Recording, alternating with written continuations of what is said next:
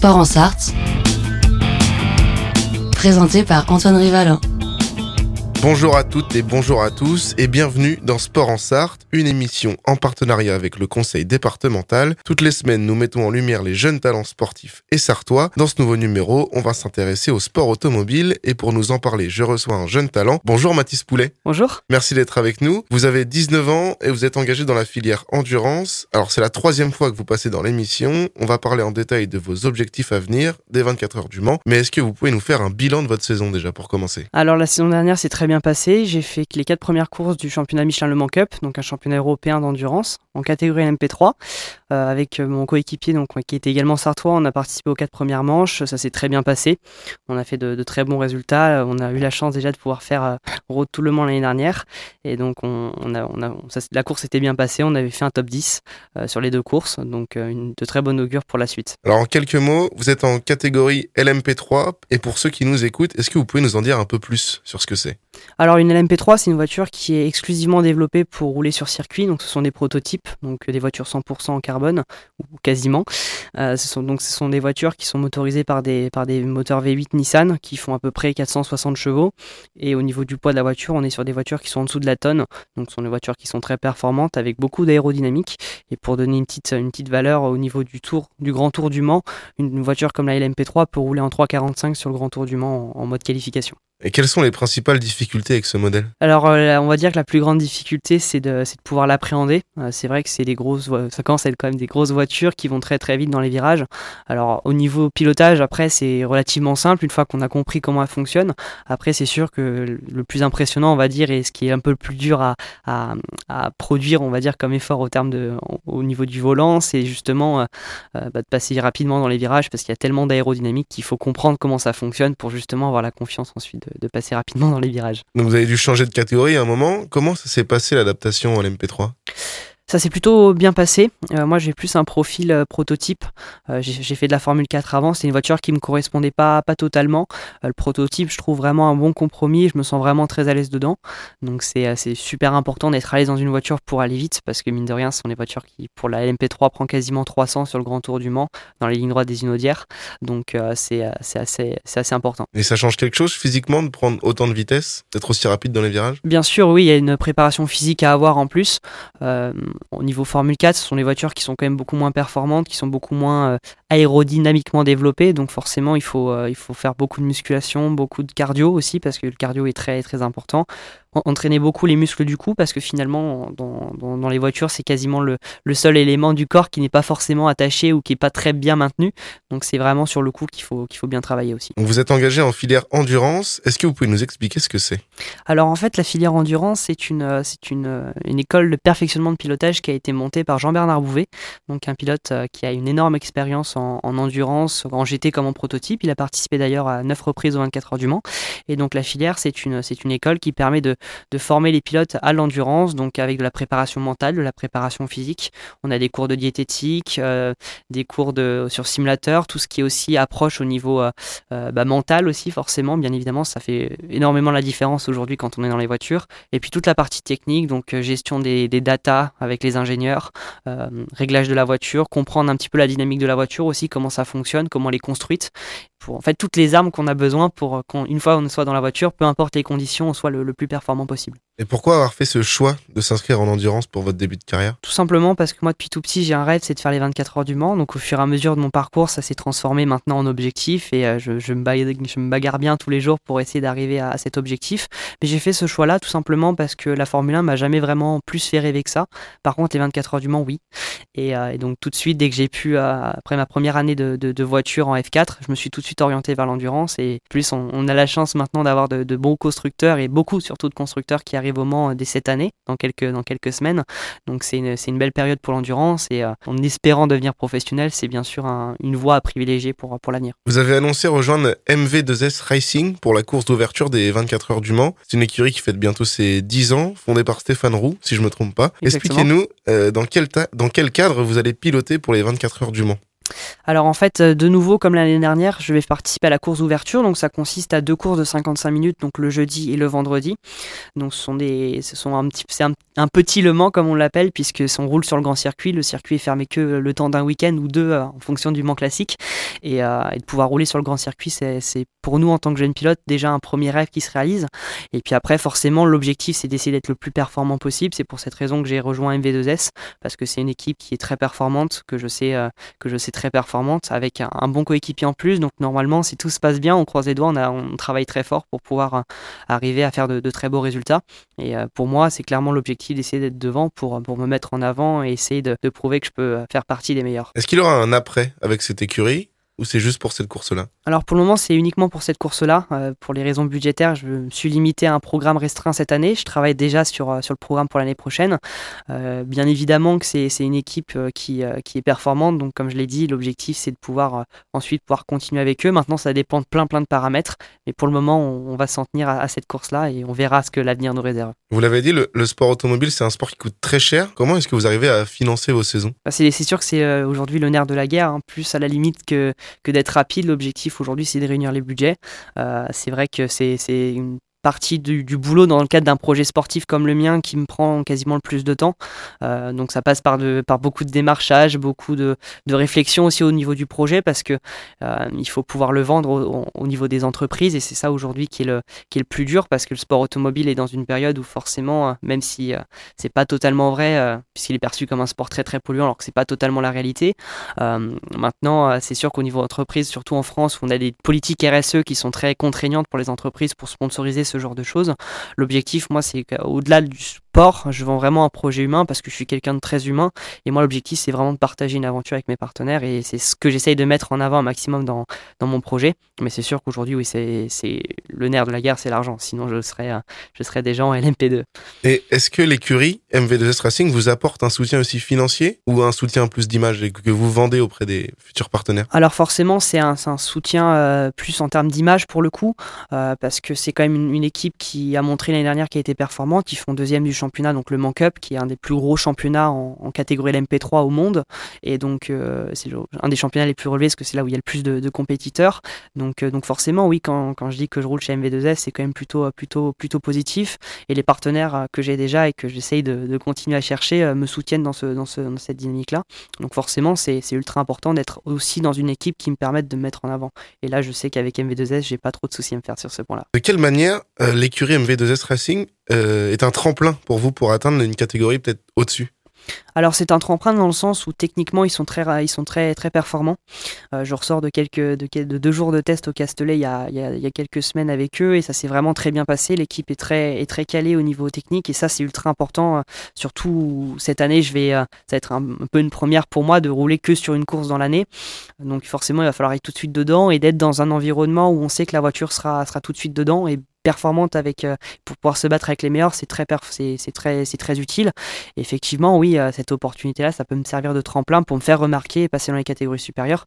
L'objectif, bien évidemment, c'est de pouvoir viser le Mans euh, en 2025, ce serait top. L'année prochaine, on va encore essayer de trouver un, programme en championnat d'Europe en LMP3 et puis ensuite, si possible, passer en LMP2 en 2025. C'est l'objectif. Mathis, on se retrouve juste après une petite pause musicale pour la deuxième partie de notre émission. On s'écoute tout de suite I Feel It Coming de The Weeknd.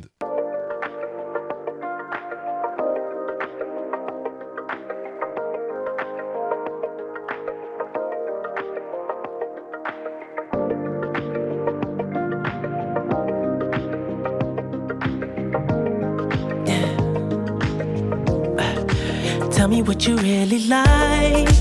Baby, I can take my time. We don't ever have to fight. Just take it step by step. I can see it in your eyes. Cause they never tell me lies. I can feel that body shake and the heat between your legs. You've been scared of love and what it did to you. You don't have to run.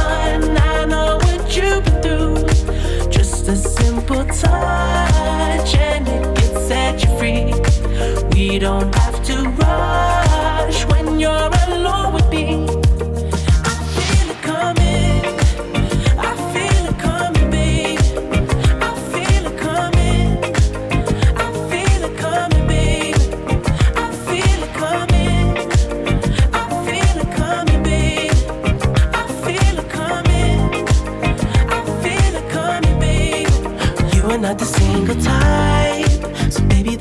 time.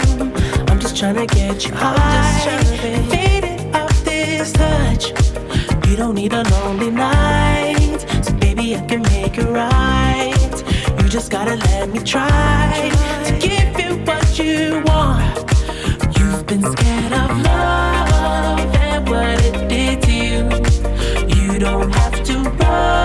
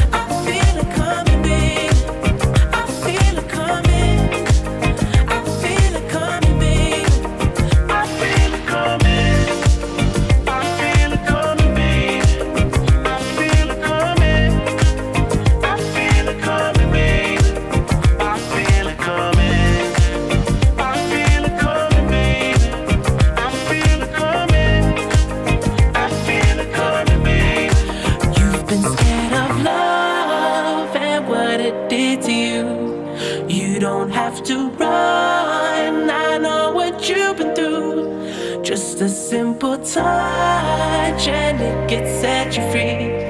We don't have to rush when you're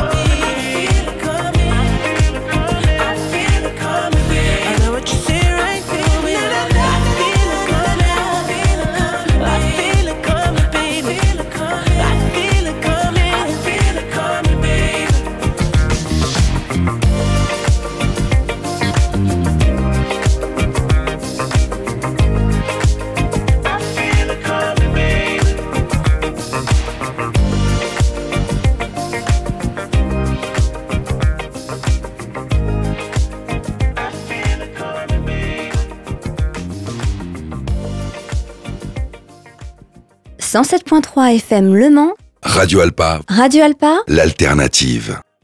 De retour sur Radio Alpa pour l'émission Sport en Sarthe. On est toujours avec Mathis Poulet, jeune pilote automobile. Dans cette deuxième partie, on va s'intéresser à, ton, à votre actualité plus récente. Et pour enchaîner, il y a deux ans sur cette antenne, vous parliez déjà de l'objectif de faire la course des 24 heures du Mans. Maintenant que vous faites la course d'ouverture, est-ce que vous avez le sentiment de pouvoir aller plus loin? Bien sûr, oui, l'objectif, clairement, c'est déjà une première étape de, franchie. Euh, l'objectif, bien évidemment, c'est de participer aux 24 heures du Mans dans les prochaines années. Euh, alors l'année prochaine, ce sera encore un petit peu, prématuré, je pense, mais euh, d'ici l'horizon 2025-2026, clairement, l'objectif, c'est d'y participer pour la première fois en LMP2 ou en GT3, du coup, parce que c'est les GT3 qui arrivent au Mans dès l'année prochaine. Et, euh, et puis ensuite, à terme, d'essayer de devenir pilote professionnel en hypercar, ce serait vraiment le rêve, le rêve absolu et l'objectif aujourd'hui que je me fixe au quotidien. Est-ce que vous avez identifié des points sur lesquels vous pouvez encore progresser pour arriver à vos objectifs? Bien sûr, on sera même les pilotes professionnels peuvent toujours pro- progresser, donc forcément il y a plein de, il y a plein d'axes de progression. Aujourd'hui, euh, on va dire que le plus gros frein à mon parcours c'est la, partie budgétaire. C'est ce qui m'empêche aujourd'hui de vraiment pouvoir euh, pouvoir rouler bah, sur des saisons complètes, sur euh, dans les catégories voilà LMP3, voire même peut-être LMP2, parce que j'ai fait un test l'année dernière en LMP2 qui s'est vraiment bien passé et qui m'aurait qui aurait pu justifier de, rouler dès cette année dans cette catégorie-là. Donc on va dire que le plus gros point d'amélioration, ça va être cette partie budget où voilà, il faut faire le maximum pour essayer de, réunir les fonds pour pouvoir rouler. Et puis bien sûr sur la partie physique, euh, je je m'instreins à beaucoup beaucoup de beaucoup beaucoup de travail pour justement me permettre de rester au niveau et surtout de progresser à chaque fois que l'objectif c'est vraiment de se lever le matin en se disant il faut que je fasse mieux que la veille. Moi c'est mon objectif et c'est mon leitmotiv donc euh, que ce soit sur mon projet sportif mais dans la vie d'une façon globale. Donc euh, il y a toujours moyen de progresser. J'essaie toujours de chercher le, le petit truc qui fera que ça pourra me permettre d'être encore plus performant. Et à l'inverse, est-ce qu'il y a des points sur lesquels vous êtes satisfait depuis un an ou depuis plusieurs années? Oui, heureusement, sinon je pense que j'aurais perdu la motivation depuis longtemps. Mais euh, je pars du principe que j'ai plein de forces, mais euh, il faut continuer à les travailler parce qu'il n'y a, jamais rien d'acquis. En sport automobile, euh, on peut être euh, très performant sur une année et puis être perdu sur l'autre, sur la suivante. Donc je pars du principe que jamais rien n'est acquis et qu'il faut toujours continuer à travailler. Donc j'ai des forces, je suis capable de, m'adapter très rapidement, je suis capable d'être rapidement dans le rythme. on va le voir à Road tout le monde, j'espère que ça va se, confirmer, mais bon, je fais, le maximum pour. Mais, effectivement, il faut toujours continuer à travailler, même sur les points où on se sent le, le plus serein et sur lequel on est plus à l'aise, il faut continuer à travailler parce qu'il ne faut pas se laisser abattre euh, et surtout se laisser euh, influencer par le fait qu'on se sente bien dans, quelque chose. Alors, une question un peu technique, entre un circuit hyper rapide mais bosselé comme Monza, des circuits techniques comme le Castellet ou Imola ou le mythique du Mans, sur quel tracé vous vous sentez le plus à l'aise et pourquoi? Euh, j'aime tous les tracés. Euh, c'est vrai que moi j'aime bien les virages rapides parce que j'adore passer ultra vite dans les virages. Euh, les virages lents, c'est un peu moins mon, un peu moins mon, mon, truc, on va dire. Mais moi j'aime bien mes circuits préférés. Forcément, Le Mans, c'est dans, dans, dans, le cœur de tous les pilotes parce que c'est un circuit qui est tellement atypique parce qu'on a une partie routière bah, sur la partie Bugatti où c'est bah, la, vraie piste et puis ensuite bah, on passe dans les, j'allais dire dans les rues, mais non, on passe dans les, enfin dans le, sur de la départementale. Donc c'est vraiment très atypique. En plus, j'ai la chance de pouvoir vivre au Mans depuis quelques années maintenant, donc forcément, euh, quand je passe dans la, avec la voiture de course, les deux trois premiers tours, je me dis bah tiens, euh, il y a trois jours j'ai pris cette route-là avec ma voiture de route, donc c'est assez rigolo. Après les circuits euh, Imola, j'adore. Le Castellet un peu moins parce qu'il fait un peu plus artificiel, mais c'est vrai que le tracé en lui-même est super intéressant et très et très varié. Donc non, moi j'ai pas de circuit favori, on va dire, dans le cœur, mais c'est vrai que le Mans forcément ça résonne beaucoup plus que tous les autres circuits. Au niveau du mental, à quel point il est important dans le sport automobile, dans le fait de rien lâcher, il est, il est, très important et d'autant plus, je pense, en endurance qu'autant en sprint, il y a vraiment l'aspect physique où il faut vraiment être euh, une bête de course, j'ai envie de dire, sur la part, notamment en F1, on les voit, les, les, gars, ils sont très, très, très, très performants. Autant en endurance, il y a vraiment la gestion mentale parce que c'est des courses beaucoup plus longues, les 24 heures du Mans, il y a la nuit à traverser, parfois il pleut, parfois il y a du brouillard et tout. Et il faut, il faut être en, capacité de gérer mentalement et surtout, on passe beaucoup plus de temps dans une voiture. Euh, en F1, ils sont à peu près 1 heure, 1 heure 40 dans la voiture. Au Mans, on peut parfois faire 3 heures de relais la nuit euh, en fonction des stratégies. Donc il faut être performant et, finalement en termes de charge physique et mentale, c'est peut-être plus dur de faire le Mans que de faire de la, Formule 1. Euh, parce que la Formule 1, c'est sur des plus petites courtes périodes, même si les efforts sont quand même beaucoup plus importants à l'instant T. Donc, et la charge mentale est beaucoup plus importante parce qu'au-delà de de, la, de sa performance à soi, il y a aussi l'équipage à gérer en, bah, autour de soi justement, et c'est à prendre en compte aussi euh, la gestion des émotions, le fait d'être vraiment entouré, de penser aux, coéquipiers aussi, parce que on roule pour soi quand on est dans la voiture, mais il faut pas oublier que derrière il y a les coéquipiers qui la, qui la reprennent et que euh, bah, on aimerait leur rendre la voiture dans le même état dans lequel on aimerait la trouver. Donc il y a toute cette stratégie là à avoir et niveau mental forcément il faut, il faut être très très affûté aussi. Et comment ça se travaille, ce mental? Alors il y a plein d'exercices, euh, je pourrais pas tous les citer parce qu'il y en a tellement que ça serait compliqué, mais euh, c'est de beaucoup de la, visualisation, cibler certains moments clés quand on est quand on est pilote, donc le moment quand on rentre dans la voiture par exemple ou quand on enfile le casque, des moments qui sont euh, émotionnellement un peu plus forts pour savoir les gérer correctement. Euh, il y a aussi beaucoup de travail de respiration parce que beaucoup de choses passent par la respiration, on s'en rend pas forcément compte, mais finalement quand on y réfléchit un petit peu, c'est une grosse clé. Et puis, et puis aussi la façon de, la façon de, de, voir les choses et de se comporter. Il faut savoir qu'il y, a plein de situations de course qui peuvent être possibles et il faut essayer d'anticiper un maximum de scénarios pour justement, en amont, euh, préparer tous les scénarios mentalement pour pouvoir les gérer au mieux euh, quand, on les, quand on les vit réellement. Alors, le 14 et 15 janvier dernier, vous avez participé aux 24 heures du Mans, mais virtuelles. Avant de revenir sur votre expérience, est-ce que vous pouvez nous expliquer à nos auditeurs ce que c'est? Les 24 heures du Mans virtuelles Alors en fait, les 24 heures virtuelles, c'est euh, donc les 24 heures du Mans virtuelles sont organisées également par l'ACO et par euh, donc la plateforme Air Factor 2, donc qui est un jeu de, simulation. plus d'ailleurs un simulateur qu'un jeu, parce qu'il est quand même assez poussé en termes d'immersion. Euh, et, donc c'est une course comme les 24 heures du Mans réel, c'est juste dans le virtuel, c'est-à-dire qu'il y a des équipes, maintenant même des constructeurs, puisque Peugeot y a participé en, officiellement, même Toyota participe également officiellement à cette course-là. Et donc finalement c'est la même chose, sauf que c'est dans le monde dans le monde virtuel. Donc euh, ce qui est assez sympathique, c'est qu'il y a un mix entre les pilotes qui roulent en réel et les pilotes sim racer, donc les professionnels du simulateur. Et, euh, donc il y a, euh, c'est un équipage de deux pilotes réels et deux pilotes de, sim. Et j'ai eu la chance de rouler avec avec Romain Grosjean, donc une expérience, une expérience formidable. Et c'est vrai que ça se rapproche de plus en plus de la de la vraie course, puisqu'il y a toute la partie justement ingénierie, réglage qui prend de plus en plus de place. Et donc finalement aujourd'hui le monde virtuel se, rapport, se rapproche de plus en plus du monde, du monde réel finalement. Vous l'avez dit, vous avez couru aux côtés de Romain Grosjean. Comment la connexion elle, s'est faite?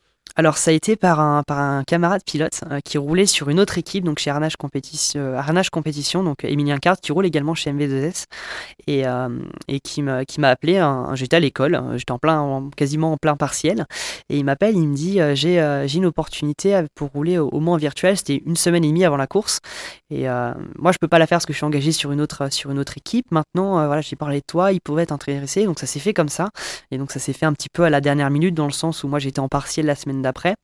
Et, euh, la course avait lieu la, semaine des partiels, donc j'avais beaucoup beaucoup de choses à gérer. Mais bon, c'était une expérience, une expérience formidable. Euh, de pouvoir rouler avec Romain, ça a été juste, juste top. Et euh, l'équipe, l'équipe a été très performante en plus, donc franchement une super bonne expérience. Alors, avec quel pilote actuel ou un qui a bercé votre enfance, vous aimeriez l'affronter ou l'avoir comme coéquipier? Il y en a beaucoup, forcément. Euh, il, y a, un pilote que je suis depuis, euh, très longtemps, qui est sartois aussi, Sébastien Bourdet. Euh, c'est vrai qu'il a, un parcours qui est assez atypique. Il a été aux États-Unis, puis il est revenu en Europe avec la F1, et puis il a fait beaucoup d'endurance. Donc ce serait quelqu'un avec lequel j'aimerais beaucoup rouler. Euh, et échanger surtout aussi. Euh, c'est vrai qu'il a un parcours, un parcours énorme, euh, il a une expérience aussi énorme. Et surtout, ce qui est intéressant dans son profil, c'est qu'il a fait de la monoplace, il a fait de l'endurance, il a fait énormément de choses. Et puis sinon, un, pilote aussi qui a bercé mon enfance, c'est André Lauterer. Pour moi, c'est le pilote par excellence dans l'endurance parce qu'il était performant, il a été super fiable dans sa carrière aussi. Il a eu plein, plein de, plein, plein de victoires au Mans et, et c'est quelqu'un qui reste simple. Moi, ce que j'aime bien aussi, c'est le côté humain qui est en endurance, qu'on trouve un peu moins en monoplace où c'est beaucoup plus, beaucoup plus fermé l'endurance a encore cette capacité-là aujourd'hui. Euh, d'être euh, tourné vers l'humain et moi c'est ce qui m'importe. Euh, les relations humaines aussi au sein des équipes moi c'est ce qui me fait vivre aussi dans l'endurance et c'est pour ça que très tôt je me suis orienté là-dessus. On va revenir sur les 24 heures du Mans virtuel comment vous avez vécu le passage sur simulateur? Est-ce que les sensations sont différentes? Alors, les sensations sont très différentes, effectivement, parce qu'on n'est pas dans la vraie voiture, il n'y a pas toutes les, toutes les vibrations, toutes les odeurs, toute, toute l'ambiance qu'il peut y avoir dans une vraie course.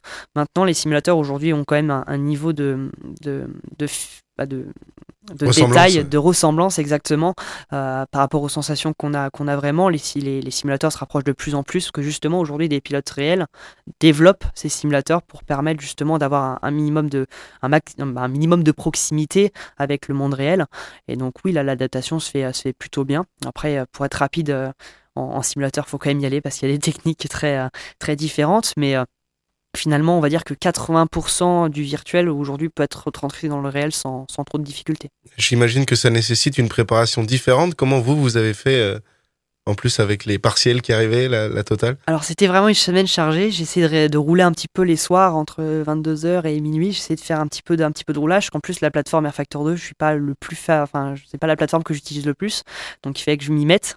Et euh, bon, j'ai été quand même très bien, très bien accompagné par, par mon équipe qui m'a aidé, puis mes coéquipiers également qui sont, euh, qui sont, qui font partie des meilleurs sim racers. Donc, euh, donc c'était vraiment une, bonne expérience. Mais oui, faut, il faut s'y mettre. Mais bon, finalement après ça se fait, ça se fait plutôt bien et c'est vraiment une super expérience. Et votre objectif, c'est donc de participer aux 24 heures du Mans en hypercar, si jamais. Euh, est-ce que le passage par le virtuel peut vous y aider? Alors le passage par le virtuel aujourd'hui, euh, c'est ça peut aider effectivement. Il y a certains pilotes qui ont réussi à faire la transition. Après, je suis déjà, euh, on va dire, plutôt avancé. C'est surtout pour les pilotes, les jeunes pilotes qui, sont encore plus jeunes que moi, qui se font justement la transition euh, vers de la, vers de la Formule 4 ou ce genre de choses. En LMP3, il y, a, moins de, de, personnes qui font le passage justement du virtuel au réel. Après, il y a à la grande époque, il y avait euh, euh, Nissan qui en avait fait avec la GT Academy, qui avait permis à plein de pilotes de faire les vrais 24 heures du Mans et qui ont eu des carrières ensuite, de faire du débouché. Et je pense qu'aujourd'hui, avec l'avancée justement des simulateurs, parce que la GT Academy, c'était il y a un peu moins de 10 ans maintenant. Et donc euh, les simulateurs ont énormément évolué depuis et je pense qu'il y a clairement des passerelles aujourd'hui à faire entre le, virtuel et le réel. Le 8 mars dernier, vous avez reçu le prix du talent de la Sarthe 2022. Qu'est-ce que ça représente pour vous? Ça, c'était une bonne surprise. Effectivement, c'est vrai que c'était un super, un super moment. Euh, déjà, je suis très fier de pouvoir représenter la, représenter la Sarthe et qu'on qu'on m'ait nommé en plus euh, jeune talent. C'est vrai que ça a été une reconnaissance en plus et tout simplement, moi, je le prends comme, comme une reconnaissance envers mon projet. Parce que c'est vrai que c'est quand même, euh, aujourd'hui, pour devenir pilote, ça représente énormément de choses, énormément de travail, énormément d'heures de passer sur un projet, euh, parfois seul, faut, on va pas se le cacher, parce que c'est tellement de travail que c'est il faut pouvoir s'encadrer.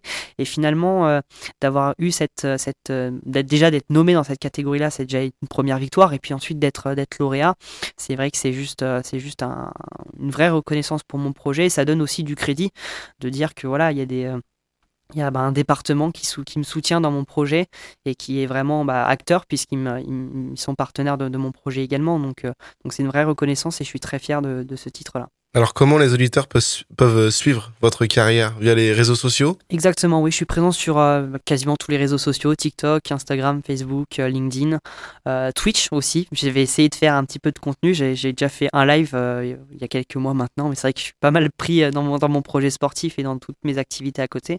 Mais j'essaye de faire aussi un petit peu de Twitch parce que je trouve c'est sympa de pouvoir être directement en, discussion et échanger tout simplement avec sa communauté. Donc j'essaye de, de faire quelques efforts là-dessus durant la période estivale pour essayer de faire un peu plus de live et pouvoir être un peu plus actif euh, sur cette plateforme. Et comment vous faites pour remplir toutes vos activités en une seule journée? Euh, Il faut être organisé, il faut être euh, déterminé, il faut surtout pas avoir peur de travailler. Je pense que c'est aujourd'hui la, clé. Hein. Si euh, j'avais pas cette motivation, cette, euh, cette envie d'y arriver, je pense qu'aujourd'hui, ça ferait longtemps que, j'aurais, que je serais passé à autre chose. Mais euh, moi, je suis toujours motivé par ce que je fais. J'essaie de toujours trouver des, des angles d'attaque qui me permettent de rester motivé parce que c'est vrai que parfois, quand on fait qu'une course par an, qu'on passe 365 jours dans l'année en l'attente de seulement 3 jours, on est vraiment sur l'événement lui-même. C'est parfois long, donc il faut essayer, de, il faut essayer toujours d'être motivé. Mais après, les activités, il faut juste être bien organisé et puis ça peut se passer sans souci. Quels sont vos projets pour la suite? Aller au bout de votre projet 24 euh, heures du Mans, j'imagine? Bien sûr, ça c'est clairement l'objectif que je me fixe. Moi, s'il y a vraiment une chose que je souhaite faire dans ma vie, c'est vraiment faire le Mans et puis d'être professionnel par la suite. Euh, donc je, me, je fais tout, tout, ce qui est possible et tout, je me dédie à 100%, même plus, dans cette activité-là. Et puis euh, bah, concernant les projets sportifs, là, ça va être de faire une très belle édition de Road to Le Mans, voir ensuite les, options qui pourront être, qui se présenteront à moi en, fin d'année pour préparer justement 2024, que je vais déjà préparer bah, dès que la course est terminée. Je, suis, je switch dans ma tête pour 2024 essayer de faire de LMS en LMP3. Ce serait déjà une vraie première étape. Et puis ensuite, voilà, de faire les 24 heures du Mans dès 2025 si possible. Et puis euh, passer professionnel à l'horizon 2026-2027. On va dire que c'est l'objectif. Quelles sont vos ambitions pour l'année 2024 pour Seulement l'année 2024 On va dire que ce serait déjà de s'engager à la saison, ce serait beau. Et puis, euh, et puis bien sûr, ensuite d'être dans une, dans une top équipe pour faire les résultats. Moi, aujourd'hui, si je roule, c'est uniquement pour, euh, pour essayer d'être devant, pour me battre pour les, pour les podiums, pour les victoires. C'est ce seul et unique but que je me, que je me bats au quotidien. Donc euh, j'espère pouvoir être en, disposition de le faire et je fais le, je fais le maximum, en tout cas, sur la partie budgétaire comme sur la partie sportive, pour être, pour être à ce niveau-là. Eh bien, on vous le souhaite. Merci, Mathis Poulet d'être venu dans l'émission. Avec plaisir. Vous pouvez écouter cette émission en podcast sur radioalpa.com et sur toutes les plateformes d'écoute. À bientôt sur Radio Alpa.